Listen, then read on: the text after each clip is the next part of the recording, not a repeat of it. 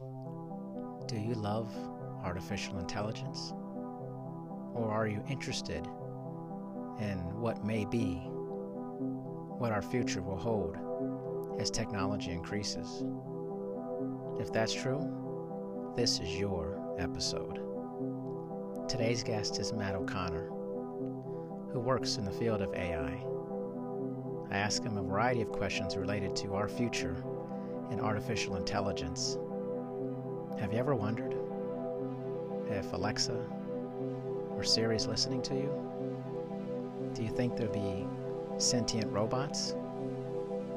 Listen so you can hear some of the answers to those questions if we're far from that or close to it. Ladies and gentlemen, Matt O'Connor.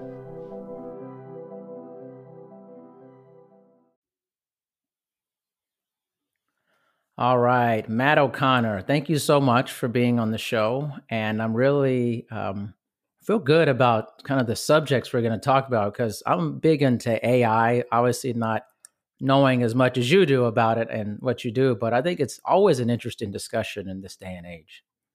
Appreciate that, Darian. Yeah, great to great to be here. Just chat about uh, things that I'm very interested in. I think AI has a lot of you know implications for people outside of the realm of technology, social implications, economic implications that are uh, good, always good to be talking about, especially these days. So, what is the role of AI? How do you see it? Where are we seeing it in terms of the people who are working on AI? What's that point of view versus what you see that the general public's view of AI, artificial intelligence, is?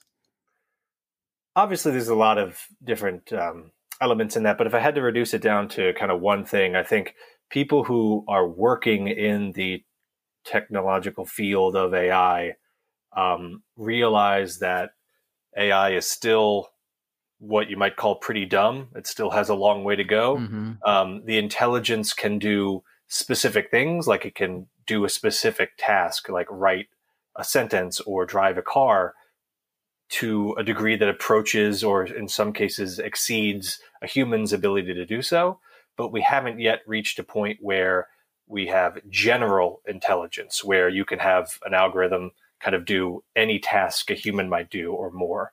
Um, and so people in the field kind of understand that AI is still relatively dumb, still has a long way to go, but that doesn't mean that it's not you know useful or dangerous if misused misused and the people outside the field i see um, either thinking that AI, you know, overestimating AI's capabilities or actually underestimating mm-hmm. AI's capabilities in terms of it can it can still be incredibly useful for given tasks.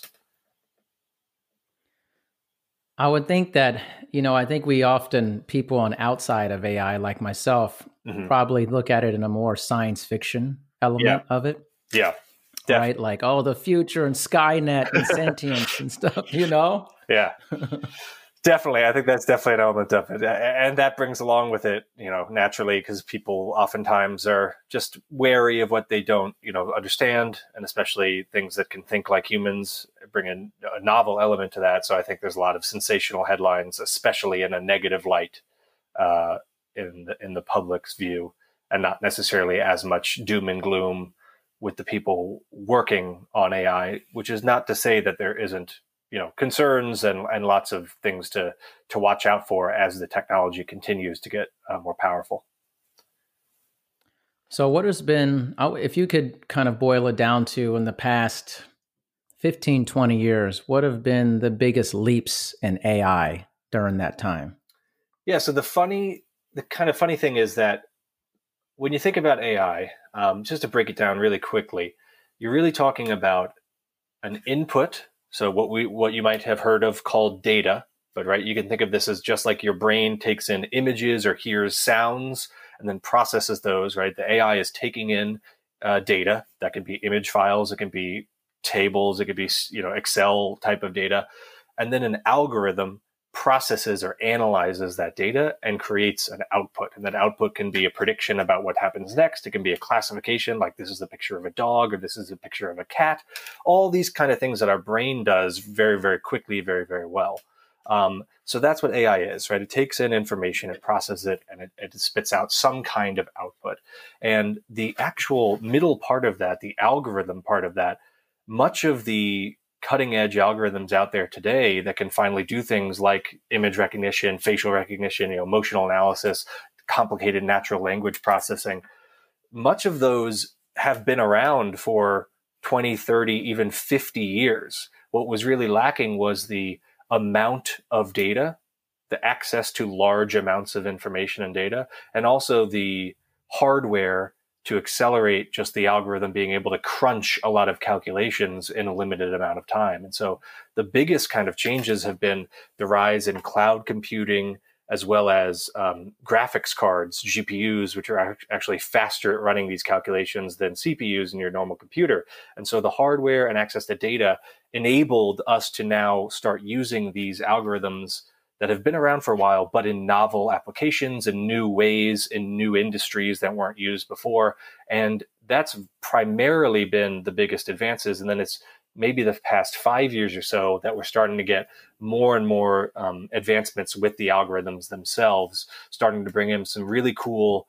Uh, some of my favorite areas of exploration or, or, or recent developments on the algorithmic side are starting to go the direction of helping humans better understand and interpret why an AI is making the decision it's making, why it's coming to the, mm. the, the, decision. Um, so those are really powerful and very useful because that's been up to this point one relative weakness of AI is that it can be, you know, the term is black box. It can be basically hard to understand what's happening in that middle step and you can see what data is going into the AI. You can see it's looking at this picture, and you can see that it says, "Oh, this picture I recognize it's a dog, or it's a person, or it's a car coming at me at 30 miles per hour," but you don't easily understand what about it made it think that. And so that that's an area that is we're starting to change the algorithms to uh, be more um, human interpretable. Yeah, when you say like why they made the decisions. That sounds very human like like the explanation of why something did something mm-hmm. seems to be moving towards more of a almost an understanding more like analytically like well this decision versus that that decision. So you're saying right now you're starting to learn why ai is making different decisions yeah, I mean, I think that's a key critical component, not necessarily from a technology point of view, but definitely from just a, an adoption, you know, society, a, a regulation point of view. You don't want to be rolling out AI on a wide scale, whether it's in a business or across, you know, across a society, whether it's for safety or profit or whatever it is, without really being able to understand why the algorithm is operating how it is, right? If it's just random chance that it's been right up to now, or it has discovered some kind of intuition that we can relate to as humans. Oh, very interesting. Now, where is this? I mean, you say you're interested in that aspect of it. Where, what's like for somebody working in it? What is kind of the ultimate goal? Or I'm sure there may be different ones for different people, but where's kind of this? What's the larger goal in AI? Yeah, I mean, I would largely break it down into the same breakdown I mentioned earlier uh, plays out in the field. So there's kind of narrow AI, which is currently where we are, where you where AI generally is going after one specific task, like you know, drive self-driving car or um, or chatbot, right? Process these words and understand what the person is asking about and respond intelligently. So that's narrow AI. That's one focus, and and that's personally one that also excites me. I mean, that's the most um, that's the most relevant and value uh, valuable part of it right now. That's what is driving business results, is driving you know better user experiences because it's adding value today. It's it's making processes more efficient. It's not necessarily automating humans. Also, that's a, that's an interesting point we can get into. But a lot yeah. of the value is about augmenting humans. And one, yes. one simple example of that is you know doctors uh, reading um, uh, images, uh, you know X-rays or CAT scans to diagnose cancer you know doctors have a certain accuracy rate right human doctors they read certain they read the charts and sometimes they miss cases that actually had cancer and sometimes they say you have cancer and on the second glance or second opinion it turns out they were wrong ai can also process those images and make similar predictions now doctors and ai alone are you know are, are good. They're they're both very highly accurate. But doctors combined with AI are actually better than either doctors or AI. So that's one misconception is that AI is all about replacing humans, and what we're seeing more right. and more of is AI is about augmenting existing humans, helping humans uh, do what they do best, you know, creative tasks, specialized tasks, but letting the AI help them do that by doing what the AI does best, crunch lots of information in a lot less time. So that's one field, the narrow AI element. And then a lot of people's goal is the more, you know, as you alluded to, science fiction type of AI, this esoteric yeah. general intelligence where you have um, a machine or, or, not necessarily a physical robot, right? But an AI that can mm-hmm. basically reason and think and do anything and more a human could do without you necessarily explicitly having to program it or teach it how to do that. Is that part of the whole aspect potentially of like machine learning? Is that an element of that? Well, that um, the the quick answer is yes, largely speaking, but then it, you you very quickly get to a subjective place where some people would say that how we currently think of machine learning has actually led us further away from getting to a general type of intelligence. I mean, machine hmm. learning mm.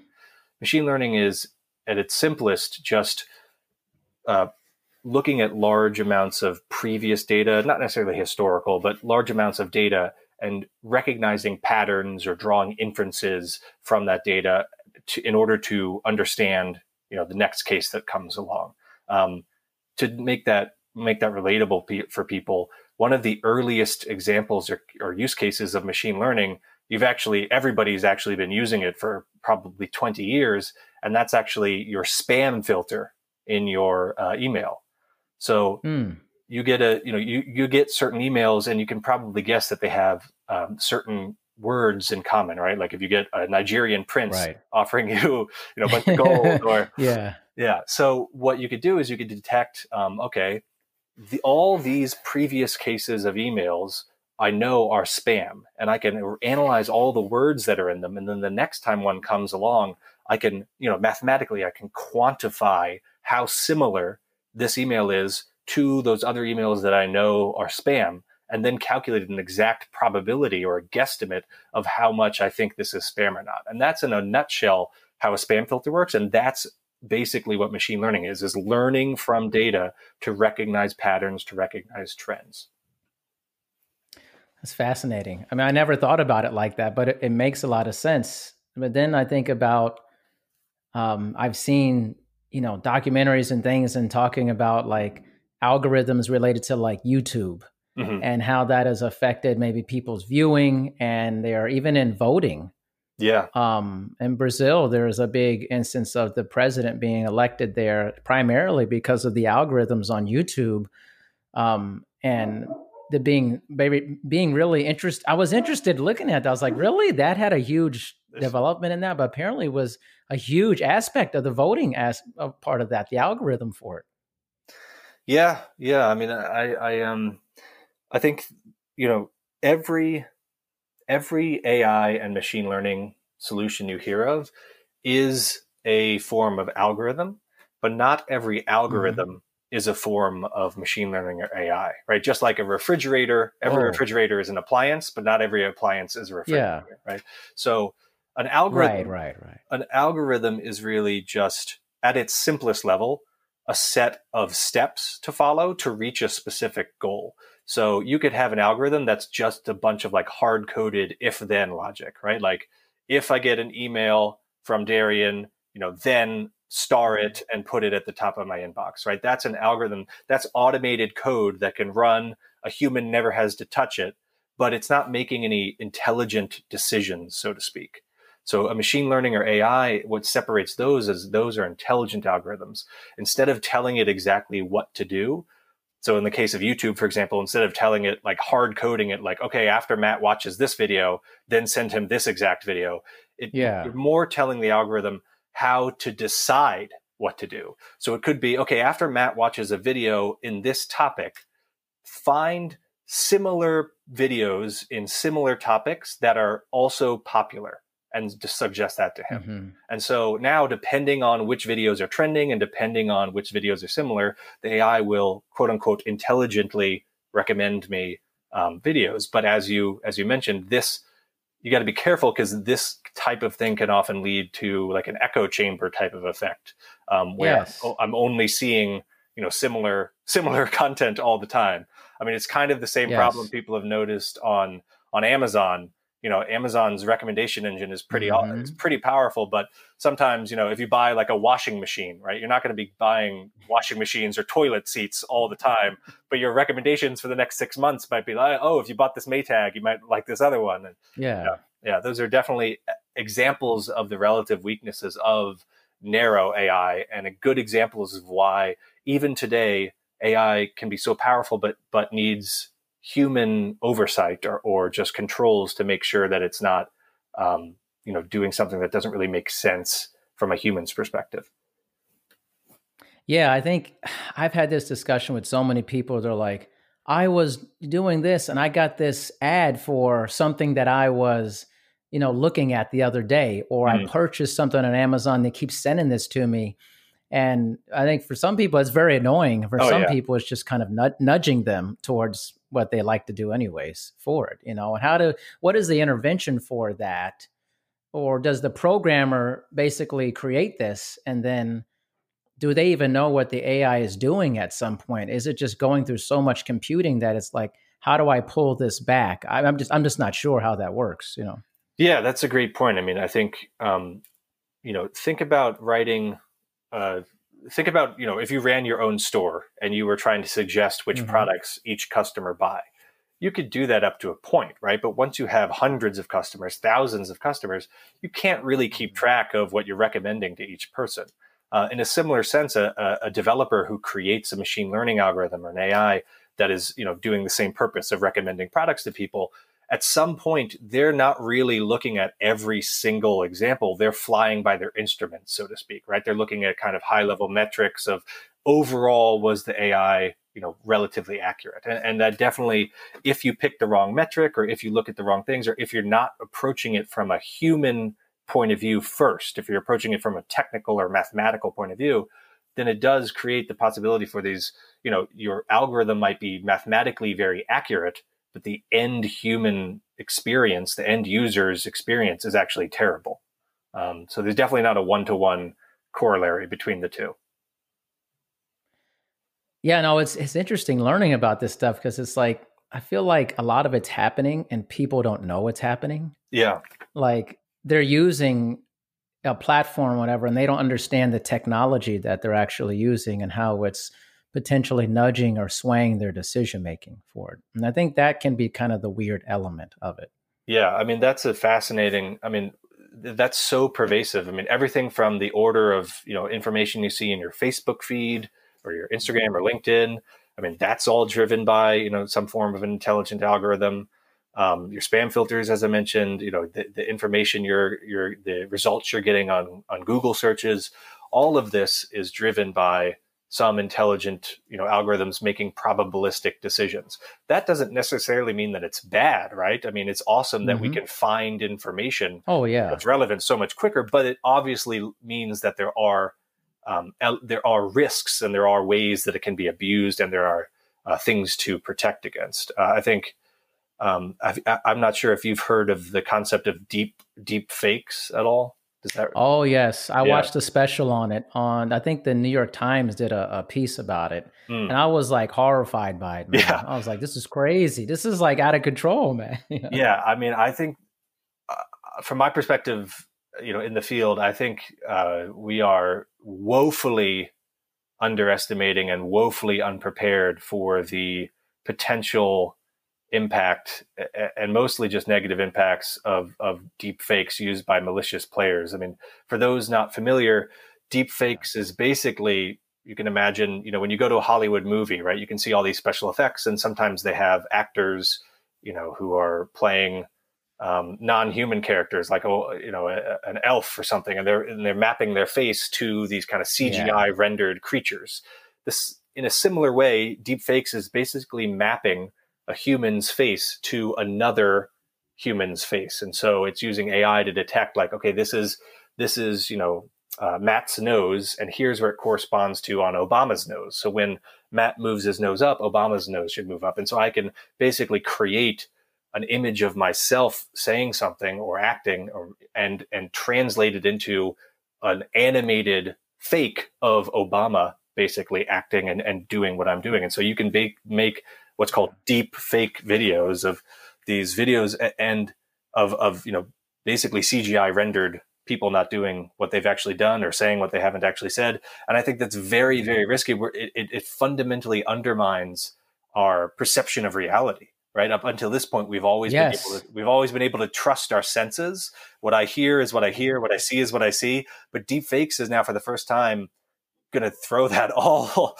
you know, going to put that all in jeopardy. And, and fundamentally, yeah. our whole lives are at least on the you know, media we're consuming online, which is increasingly a, a big segment of it, is going to be something we can no longer just objectively trust if we ever could. That's a, that's slightly a different point, but I think that's a huge um, yeah. risk that we need to th- be thinking about. Well, it kind of um, kind of goes into something I was thinking about, almost in a sense that this indistinguishable from reality mm-hmm. aspect. Yeah things. I was, uh, I'm very, you know, one reason I wanted to have you on is I love this, I love this whole topic. I enjoy learning about it and I'm fascinated by it. But I don't know if you watch that show Devs at all. I um, I started it recently. I, it looked like my kind of looked like my kind of show. So I've been it's your type of thing, Matt. Yeah. It's definitely your type of thing. Quantum computing, right? you know, uh, simulation, many worlds theory. And yeah. I mean, since you're watching it, I won't tell you, but it's just like all of those things are in it. And I wonder the power of when reality becomes indistinguishable from a simulation. Yeah. On some level. That scares me on some, but then how would you know? You know what I mean? like, yeah.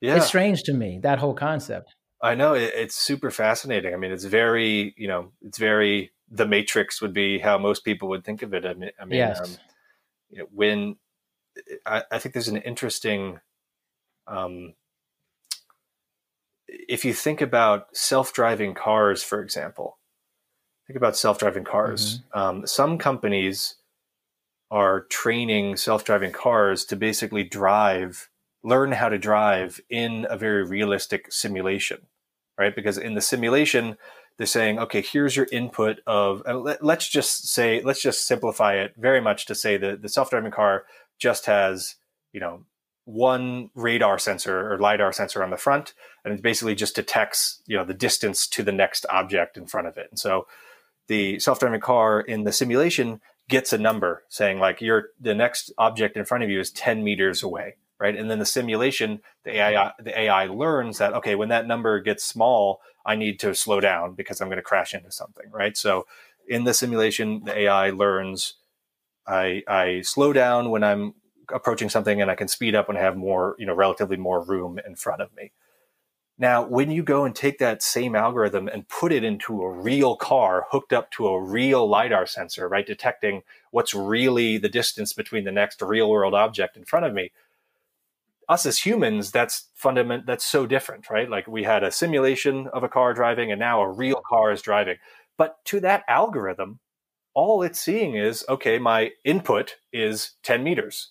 And it it literally has no way to distinguish between 10 meters was my sensor input in the simulation or 10 meters was my sensor input in the real world. It has no concept of the difference. It's just going off what are its inputs to its decision making process. And that might sound super foreign and uh, you know inhuman, but when we think about humans, I mean, we're also basically flying by our instruments. We're relying on our senses to make sense of this thing we call reality around us our our taste our touch our smell you know our sight um, mm-hmm. our, and and w- if we cannot trust those I mean, right? There's like there's no way to distinguish between exactly. Are, are is this a simulation of what we're experiencing, or are we quote unquote really experience like all of the distinguishing things between those two? You know, the idea of real and simulation is is completely just thrown uh, aside. Um, it's very it reminds me very much of you know Morpheus and the Matrix and all the and all those themes that have been yes. in pop culture for the last twenty years. Yeah. I think that's it's honestly it scares me. Like when I saw, I had never heard of deep fakes, and then I, I, I somebody had told me about it. I was like, "What is this?" And then I saw this piece, the New York Times on Hulu, and they do all these really interesting pieces, and it was on deep fakes and these guys. I think it was San Francisco or something. They were working on it, and I remember looking at it. I was scared, and I was like, you know, they were taking like Joe Rogan's voice or whatever and putting it on. They made like a fake Joe Rogan that looked so much like him yeah. And I was like, what's what's this gonna be like when they perfect it? Yeah. Like Yeah, it scares be... me, man. It does. Yeah, and we're gonna, you know, and there's no there, we need some kind of countermeasures, right? We need there. Where's the regulation for something like yeah, that? Yeah, I know. You know. Well, that's that's part of the problem is that um, you know, technology by its very nature is moving faster and faster and it, and it continues to move faster and faster and faster right the rate of advancement in, yeah. increases it accelerates right and so we're starting to see the rate of technological advancement basically outpace the rate of our social and and regulatory controls um, and some people might say that's true for a while but that's becoming more and more true i mean i i, I think that in the you know even something like the family unit, right? For for hundreds, 1000s mm-hmm. basically all of humans' experience up until the Industrial Revolution. You know, your dad or your parents were farmers, you were a farmer, right? You you you had a very yeah. similar life to your immediate family, but you know imagine imagine recent days or i grew up when when the internet when when cell like i started high school with a cd player and ended with an ipod with the ipod nano like I went right yeah. through the, this explosive rate of growth, and I had so much more in common with my siblings and with um, you know my friend groups than I did with my parents. Right, their their lifestyle was just when they were my age was so unbelievably different than what my lifestyle was, and and that's just one example of something that's going to continue to grow and, and where generations are going to have much, much, much more in common with their peer groups than with their immediate families. And so the whole idea of a family unit is something that is going to be put under strain as well and, and evolve because of the rate of, of technological growth. And there's so, and that's just one example, right? There's so many fundamental parts of society that will need to continue to evolve and adapt at a, at a, at a faster and faster rate because of technological change. And we're just not really really you know talking about this or or worrying about it. I mean, obviously, yeah. at, the, at, the, very moment, we have a lot of other problems that are obviously taking priority. But these are, but you see these playing out because even things like um, even things like universal basic income, right? Uh, these mm-hmm. are these are themes that we are now talking about due to coronavirus having exposed some of these gaps. But they're themes that we're going to have to address and and and one way or another deal with very shortly.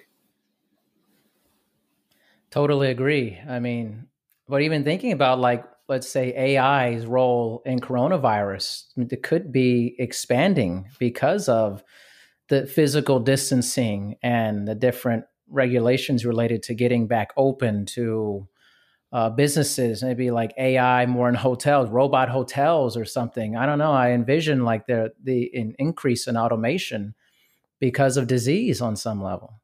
Yeah, that certainly uh, could be a driver, um, and I, th- I think there's multiple drivers. I think there's the health and safety driver that you mentioned. There's also mm-hmm. an economic incentive driver. I think because of the recession uh, or the economic impacts of the virus, that a lot of companies are going to be looking to control costs, keep costs low, you know, scale up um, their efficiency, and that's going to lead to a lot more advancement and investment in AI type of applications. Um, so I think that this is one area that isn't going to be um, slowed down at all by what's happening now, and if anything, might actually be accelerated by what is happening right now. What do you hope to see in AI? Like your personal view, like where do you want it to go? That would excite you the most? Is it what we've talked about, or is there something that you're just like, man, this is the area I want to see this thing come to fruition? Yeah, um, I think I think the most important, you know, I'll, I'll break it down short term, mid term, long term. So in the short term, I think the most important thing to come to fruition, the most important area to keep focusing on is this advancing the human interpretability of AI models so that we can continue not to just understand you know AI, but also understand more about ourselves, understand what it means to be intelligent, what it means to make a decision, what it means to think critically about something. Um, all skills that are you know have gone um, a little bit overlooked uh, in our education system. Um, and so I think those are that that's important to understand why the AI is making the decision it does because it also fundamentally enables collaborating with you know humans and machines collaborating. If you don't know how the AI is working, if you don't trust it, it's almost impossible to work with it. So that's the most important advancement I'd like to see in the short term is these more collaborative models of AI. In the midterm, I think you're going to start to see, um, you know, more uh, sophisticated, um, more sophisticated AI capable of doing more sophisticated reasoning. I would love to see AIs out there that are a little bit more science fictiony, you know, where it's not like Siri can only do yeah. three things correctly, but I can ask Siri to kind of, you know, make a little bit of intel, like help plan a vacation for me or, or, or something along those lines where there's a lot of different moving pieces and Siri is kind of able to tackle those all at once versus right now it's basically like either Google something for me or find a song I like, right? Or, or do this one exact thing. yeah. Um, and and think in the long term, you know, this is going away from the technology per se, but going more to the implications and the effects of the technology. If you think about, imagine a world where we have relatively relatively intelligent, you know, AI um, that can that can do what you know relatively complex tasks, and we have that widespread, and we have something like solar power widespread well, now you've got machines that can manufacture or, or create whatever it is we need. And you've got almost an infinite, almost free power supply.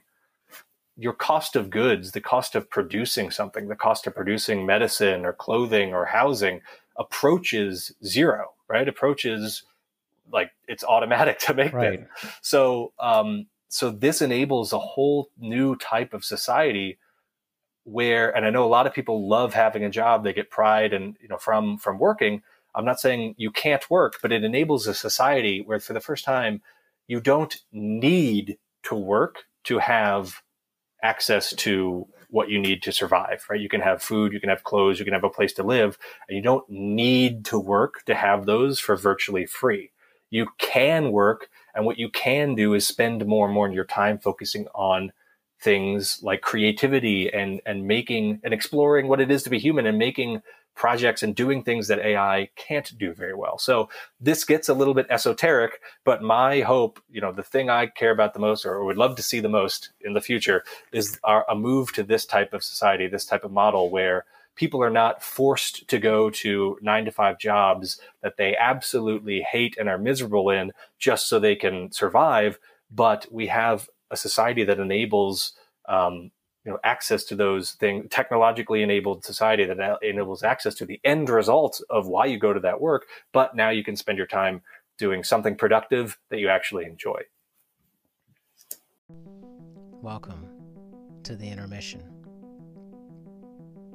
Maybe you're thinking right now technology is overwhelming and there's a lot going on in the digital space. It's true. But it doesn't have to be overwhelming. It could be wonderful. But we can also have a healthy understanding of how we can make it less fearful and have a better control of what we're doing. In the end, it seems there's going to be a merging of technology and people on some level. Things are moving fast. What you can do is slow down and take the time to process information and make an informed opinion. I love podcasting. I love what it represents. Listen to thoughts, ideas, then make up your own mind.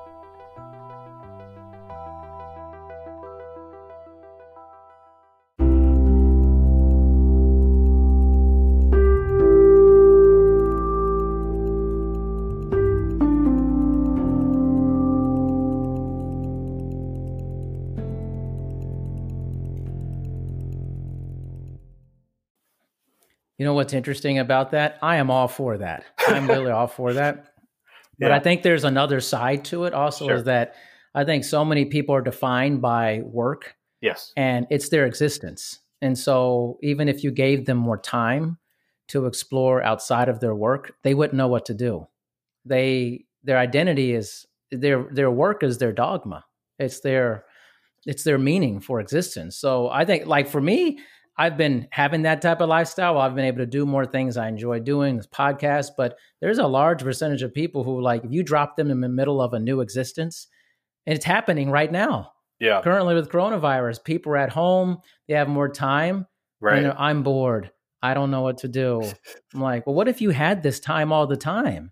Yeah. What do you mean you're bored? There's so many, but there's a lot of people they wouldn't know how to function because their existence is based off of work, what they yeah. do, you know? Yeah, and I totally agree. I mean, I, I think hopefully coronavirus is a special case where you're you have nothing to do and you're locked up in your home versus you have nothing to do but you can do anything in theory. Um, yeah. yeah, I mean, I agree. I think it would take uh, it takes a wide fundamental shift away from like what it why am I here? Like my whole purpose is not just to go to a job I hate, right? There's got to be something else to it. So, um, right uh, it definitely takes a fundamental shift, and, and for certain people or certain segments, it'll be easier than others. Um, but but I think this is a necessary uh, thing that we are going to have to grapple with sooner or later. And as you correctly identified, we're already starting to grapple with it. Well, I think it's the march of technology and intelligence, artificial intelligence. It's just going to keep happening. Yeah. You know, to think that it's not, and all of a sudden we're going to like go backwards. It's just that's not our nature as people. We move forward, we continue to create, to evolve, and I think I think it's very exciting, but I also like I think about it in the sense of like I want to do this, but I also don't want it to like be weird in a sense of but I don't know how long that is. So like when you say long-term AI, what does that mean to you or in the field because long term can mean different things to different people. Yeah. Yeah, I mean that's that's an you know it's incredibly it's easier to see where things are probably going or almost inevitably going. It's almost impossible to see to say when they will reach that point, but but I don't think it's impossible. And this is not necessarily my personal opinion, but also triangulated with you know futurists and people smarter than I that mm-hmm. we're talking about you know within 30 to 50 years society will look entirely different than what it looks like today. Um, due involving many of these elements that we've been talking about.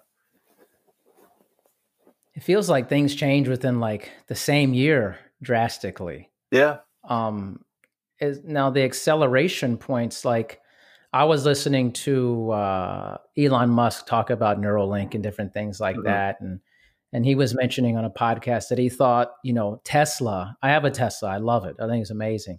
Uh, Tesla basically sped up the technology and the AI in that particular aspect of things by 10 to 20 years, or electric car making and self driving as they're working towards.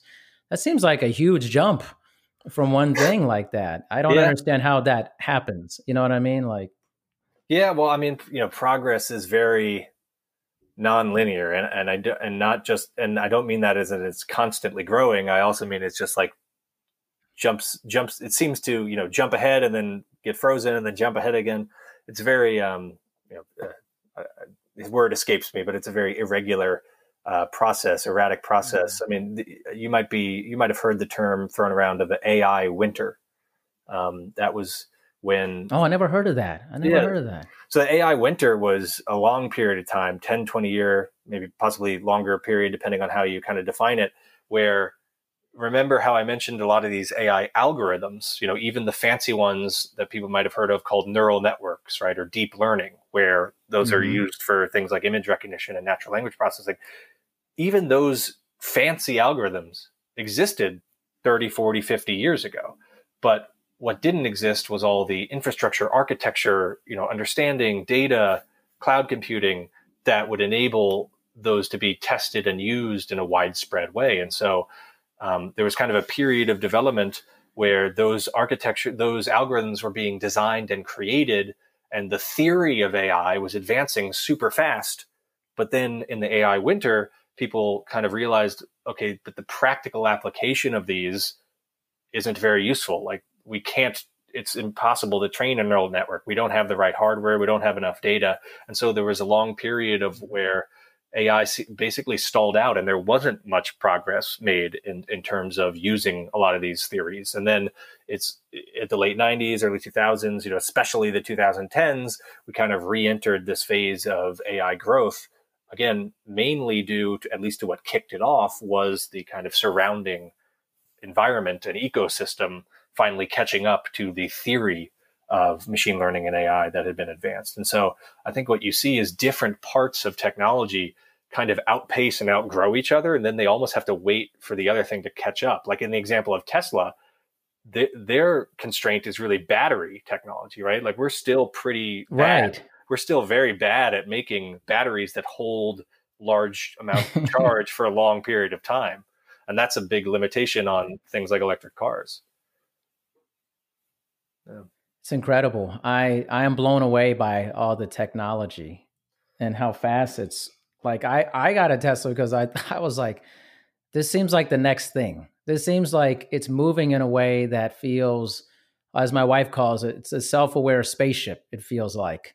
and it it just feels like it's learning, like it's staring at you or like that it's learning you and and all these things, all the over the air software updates and all these things. It's like it feels like Skynet on some level. You know, there's something amazing about that type of technology where you think this car is driving itself on some level. It's looking at things, it keeps improving, it sees stoplights, it sees stop signs. Like, what is going on here? you know? Yeah. Yeah, no, I mean, I think it's um it's super awesome and super exciting if it's done well, and obviously if it's done with the right uh, controls in place. But uh, yeah, if your car starts spying on you and re- reporting back to Tesla HQ, then obviously a little bit less fun. um, what is the thing about like uh, so many people tell me this? Your Alexa's listening to you mm. when you're not speaking to it. Like, is there any truth to that, or is that just people just they don't understand? Is that what it is? Well, um, I, I I would have to say I haven't looked into all the specifics of each you know case. Yeah. each company might be different, but but generally speaking, there's a, at least an element of truth to that, right? So if if you're mm. if your Alexa or Siri or whatever it is is going off of a voice command, right? Like Hey Siri, it's fundamentally, mm. and I, I hope I didn't just trigger a bunch of people's um, phones, but maybe maybe but um, but but fundamentally, right? It, it is basically detecting, listening, and monitoring for that specific audio pattern, those specific words. And so, in some sense, it is at, at least um, always monitoring what you're saying in terms of just being on attention for it being called to action. You know, saying, "Hey Siri." Um, that doesn't necessarily mean that it's storing or remembering or or processing what you're saying beyond that, right? It doesn't mean that it's saving it in memory or uploading it to Apple or Amazon or wherever. That being said, you know yeah. how how these technologies get better is by get, being exposed to more and more data and learning from that. And so um, I right. know I know of at least limited cases where these things are recording segments of conversation at least once it gets triggered and then it detects like oh i shouldn't have been triggered it tries to listen and then process oh, okay. what happened so that it can learn not to trigger itself um, in the in the future when someone says you know um, something that sounds like what it thought it should be listening to.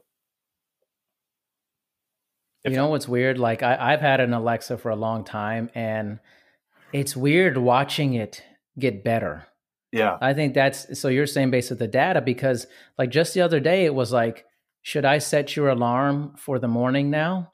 And I never told it to do that, but maybe it just sees that every night at the same time I set the alarm. Yeah. And it just is learning that this is what he does at this time. Is that what that is doing basically? It's it's un- learning that? Yeah, probably. It sounds like that. I mean, it's probably just uh, detecting uh, a, you know, all you're doing basically is a pattern, right? Uh, establishing a pattern, pattern right? A, a routine, yeah. and it's just learning. hey, Darian, you know, he has some patterns throughout the day. He likes to eat lunch at this time. He likes to go for a jog at this time. He likes to, you know, set his alarm for this time in the morning. I could be helpful by, you know, suggesting to do that at this time rather than helping him manually, having him manually do that.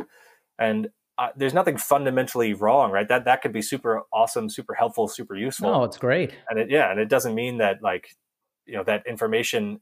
Also important to note is the the device can be learning that about you, so to speak, or or helping you do that.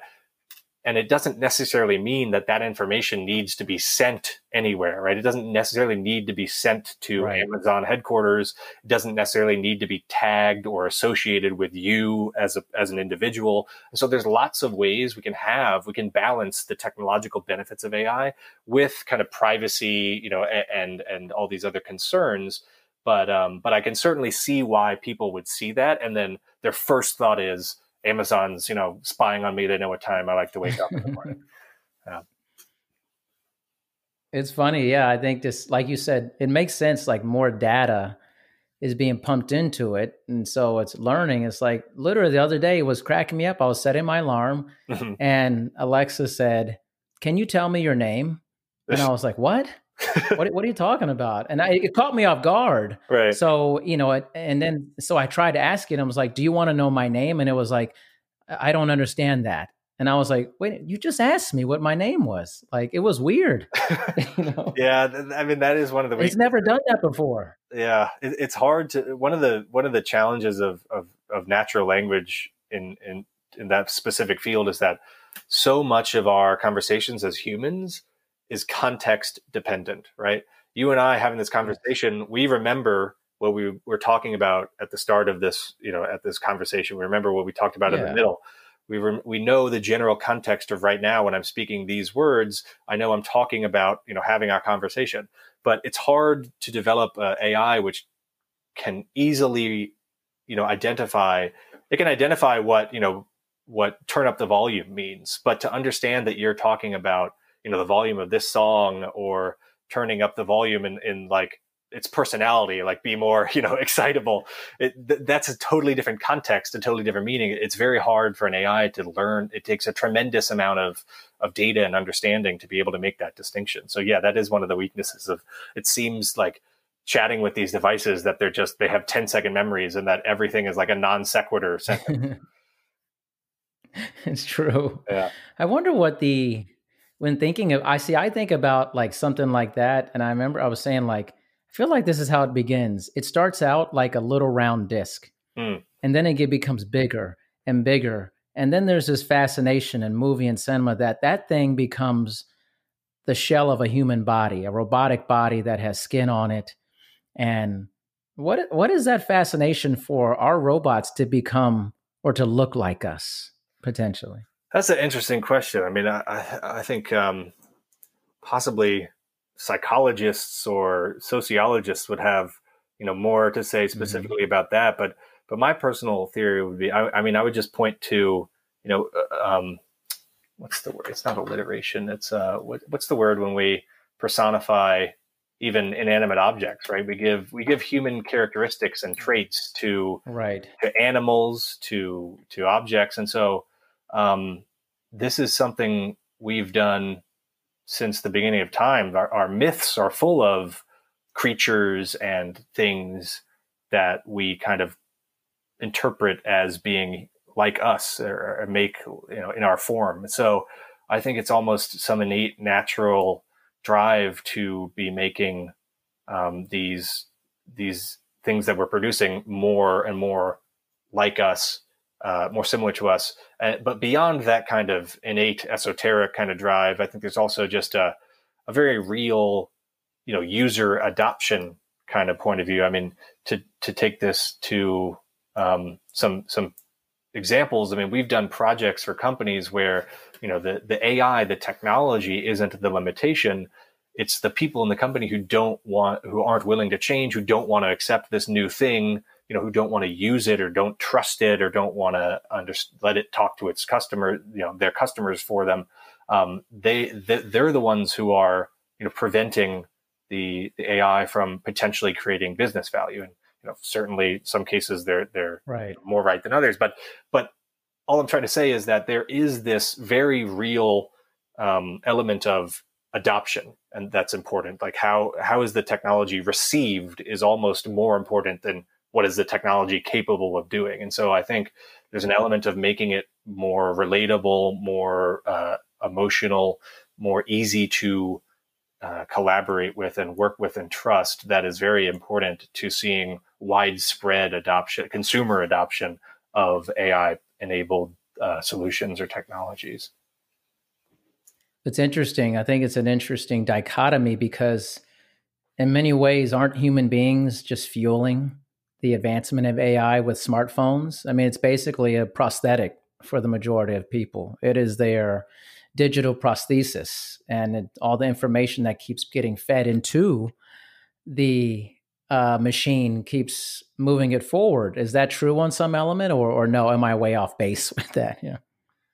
No, I mean, I think that's a, I think that's a great, I think that's a great insight. In fact, there are some, there are some kind of thinkers who, you know, theorists and futurists who believe that rather than this idea of the machines kind of you know this like terminator idea of the mach- machines taking yeah. over from humans the idea is more like humans will become the machines um, yes richard dawkins is, is one uh, who who has proposed these theories that comes to mind of yeah I mean, the cell phone is is is basically uh, a device that will become more and more integrated within our within our, our life, within our activities, but also within our physical bodies. Right. And we will become more and more, we ourselves will become basically the robots. It's almost, it's almost like we're at the point, you know, in history of where uh, Homo sapiens and Neanderthals kind of clashed. We, we might be oh, seeing, oh, yeah, we might be seeing in the near future what we would, what we might call, you know, a, a new species of this kind of tech fused human, Homo sapien, um, and these you know other Homo sapiens for whatever reason, um, you know whether it's personal or or various different reasons, aren't don't have access or don't choose to um, embed technology as deeply within their personal lives or within their physical bodies, and you have you will have these two incredibly different just worlds and types of experience. I mean, imagine a person who could Google something, you know, just by thinking about it and think about what they would have in common with a, a, a, person, a normal person that we know of today. I mean, it, it's like they would have almost nothing in common.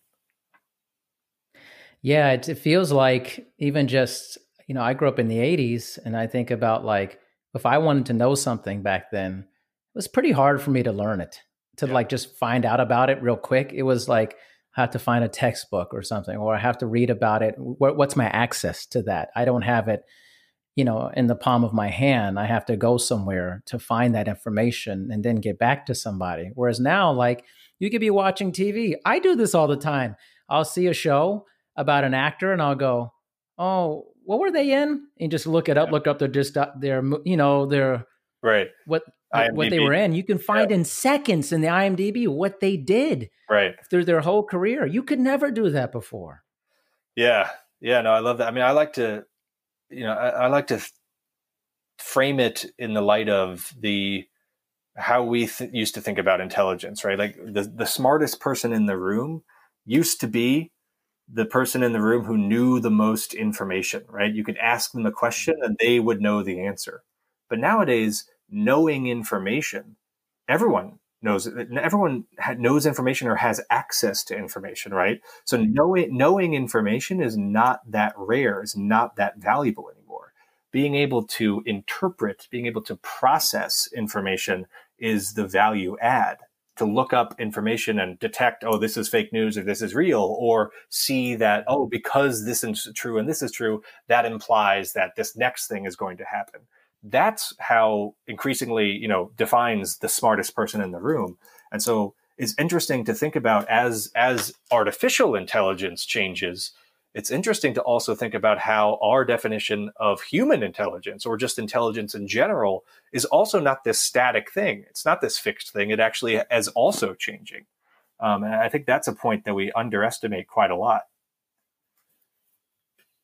Yeah the the access to information is staggering and i I think about isn't that basically Elon Musk things like Neuralink is kind of that intersection between uh, technology or artificial intelligence and humanity. Like, hey, let's just um, let's just like connect with it because if we don't connect with it, it will overtake us. It seems like that's his whole thing. It's like we might as well just join it instead of trying to be, you know, have it a separate thing. You know. Yeah, yeah. I mean, I, I think in principle, I, I, don't often always agree with Elon Musk. I think he's on the spectrum of, of yeah. people. He's a bit of an alarmist of you know over exaggerating the risks of AI. At least, I in, agree. At least in the short, you know, at least the practical risks for the time being. Although I agree in principle, we should be very proactive when you know exponential rates of growth are the norm, not the exception. That being said, um, yes, in this case, I definitely agree. I mean, I think um, it's hard to see how else we could really collaborate at scale with these type of concepts and machines and technology in general without some kind of bridging the gap between uh, human thought and these technologies. And and that would seem to imply an ev- inevitable path of bringing them more and more centrally into our you know physical um, physical existence. What was the kind of the the big deal about the computer beating like the grandmaster of Go. I'm sure I'm guessing you saw this and like yeah. the significance of that yeah. accomplishment. So yeah, I think that significance is perhaps misunderstood or lost on people, especially because a lot of people are familiar with you know AIs beating uh, human players at chess for for years now. Mm-hmm. Um, the key difference is that in chess, there are a v- extremely large number of possible board arrangements and moves, right? But there, but that number is finite. It is limited. There is only a certain possible number of arrangements on a chessboard and number of moves you can make. And so that means that in theory, at least, if you had a powerful enough computer, you could calculate the best move to make in every single possible situation and you could win every single right? You just mathematically impossible for you to lose at that point. Um, obviously we're nowhere near there and that's not how chess playing machines work but that's at least possible in theory. Um, with go that's not true. There are infinite number of arrangements and moves and combinations and so it's a much more complex space to model uh, from the point of view of someone developing a machine learning or ai solution to play the game um, and, and it's much more complex for an AI to learn how to play well because it can do virtually anything or there's any arrangement. Because you know, to to to put this in terms that might be easier to understand, remember that machine learning is learning from previous data, right? It's learning from last time I saw mm-hmm. these seven emails, they were spam. Well, if there's infinite possible moves, you might never have seen that move before, right? You might, you by definition, you'll always be able to find a move or an arrangement that you don't have any data about. And so that makes it very difficult to learn how to move. And so, um, Go, uh, that, that, that, that algorithm that Google used was another school of machine learning called reinforcement learning, where you're almost, the the simple analogy is that you're almost training it like you would a pet or a dog. You're kind of showing it an, a possible number of actions to take, and then you're rewarding it based on its action. So you know you're telling your dog to sit, and maybe it's running around for a while, but but once it randomly sits, you give it a treat. And so you know at first your puppy's really young and it's super distracted and it's just doing all sorts of different actions almost randomly, but over time it starts to randomly learn that okay if i if i happen to sit down when the human says sit i get uh, i get a treat i get a reward. And so it starts to learn those patterns and map those together and then then it knows that the next time you say sit it sits and gets that treat immediately. So that's a very very simplified example of how fundamentally reinforcement learning works. Basically google was able to train this algorithm to learn how to make moves that got to the reward of winning the game. Um, and so that was a really big advancement because we didn't need for, for multiple reasons. One, because the AI beat a human, so it exceeded, you know, our human capability at a very complex task, one that had infinite possible arrangements, which was pretty novel. Um, and then two, we were able to do that without explicitly giving the AI lots of data, right? We didn't give the AI lots of examples of human moves to learn from. The AI was able to basically right. teach itself. And so those two reasons are why that case is so uh, important and powerful, um, and doesn't ha- it doesn't really relate one to one with the AI with the chess playing AIs of the you know previous decades. Oh, that's amazing. Uh, it's I remember seeing that, and I was like, I've never played Go before, and I was like, I don't understand this. And then, but everybody was touting it as like this really huge thing, and and now understanding a little bit more, it, it makes a lot of sense how powerful or the significance of something like that is. Yeah. Because- now I think about like what we're doing. Like I, I'm kind of always interested in the merger of science fiction and mm. reality. That what have you seen in like? Because I remember follow me here. I remember like when I was in the uh like younger and I watched Back to the Future. Like I love that movie so much. Yeah. Great and movie. they had like in part two the video conferencing with Nye with Needles mm-hmm. and Marty McFly and, and the dad. And I was like, that's so cool. People are talking to each other like on a video. Now that's yeah. like so common now. Yeah. What do you think is what like that do you see currently? You think that could be part of our society in the near future? It's hard to say. Um, I think just these themes that we've been talking about. I mean, obviously not as far fetched themes, but the more um, just the existing technology, the existing capabilities AI, AI has will be more widely hmm. uh, distributed and more pervasive. So, you know, self-driving cars, for example, the the technology.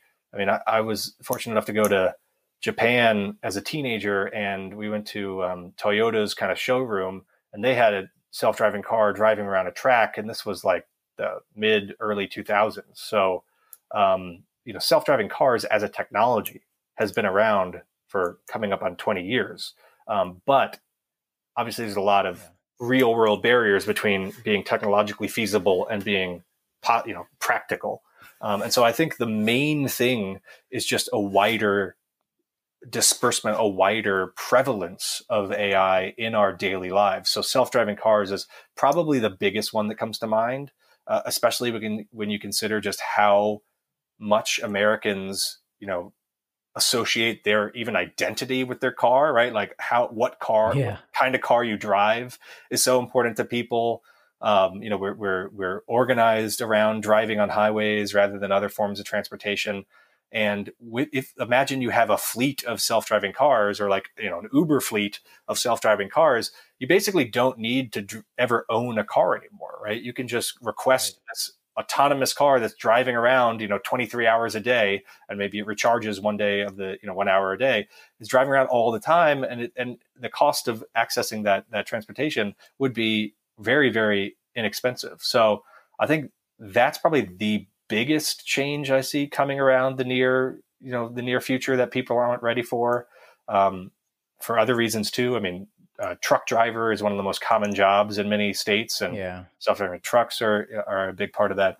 Um, other than self-driving uh, cars, I mean, I think just facial recognition um, and kind of what uh, what this um, what coronavirus has kind of exposed is maybe we need maybe we do need while still preserving privacy, maybe we do need some more, you know, things like scanning people's body temperatures or tracking, you know, at least known cases. And so, um, or on board, like I, I was actually, I guess Japan's always kind of known for for being in the future, but I was actually uh, in Japan um, for the second time um, last November, right, shortly before all this broke out, and yeah. going through their customs, they actually had a facial recognition to scan, you know, for your passport. So um, all of these things can be streamlined. And I think facial recognition and self driving cars are two of the kind of most in your face things around the corner. Um, but I don't think it's necessarily like too many things will, the technology itself will suddenly be all futuristic. I think it's more about the, the breadth of the distribution of the technology. Mm. Uh, one of my favorite authors, uh, science fiction author William Gibson, you know, you might know this. He's, he's famously quoted as saying, "The future is already here." It's just not widely distributed yet. So I think that very much applies to to AI in the next five to ten years. I believe that. Yeah, I think maybe it's not this monumental singular jump.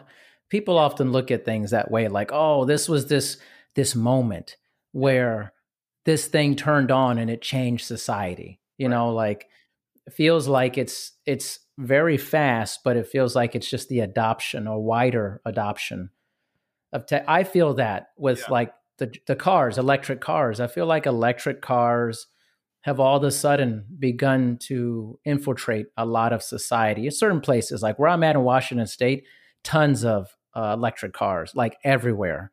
California, yeah. a lot of electric cars. Probably not in Mississippi. You know what I mean? But yeah, you know, like, yeah. yeah. and and uh, and oil prices are, are plummeting, so maybe right short term there might be some counter effect. But yeah, I mean, I, I think definitely, uh, definitely, it's all about you know even distribution is is always what happens in theory and never what happens in practice. So a lot of a lot of these advancements in the last five ten years of AI and machine learning still haven't really quite worked their way through to the extent that they they will in the near future. Um, just one, one another example would be, you know, exacerbated by the the impact on the supply chain and manufacturing from coronavirus. Is you know, you think about combining AI with something like 3D printing and you could really change the face of manufacturing and do a lot of more mm. localized manufacturing where if i you know if i'm operating a factory and i need a, a, specific part of a machine breaks instead of ordering a part from you know that's made in china or wherever if i have a, a local 3d printer i can have that you know dynamically print up this complicated piece that i need and just source that from from you know made in America or from from around the block. So I think 3D printing is an, less in the face of consumers, but another area where AI technology um, will be uh, changing very rapidly. Oh my gosh, I saw a documentary about 3D printing several years ago. It like blew my mind. Yeah. And I was like, this is crazy stuff, man. like people making guns through it, like yeah. organs and stuff. Yeah. I'm like, this is nuts, man. But if you talk to like a variety of people, it's some people kind of know about it, and some people literally have no clue it exists. You know, it's yeah. weird.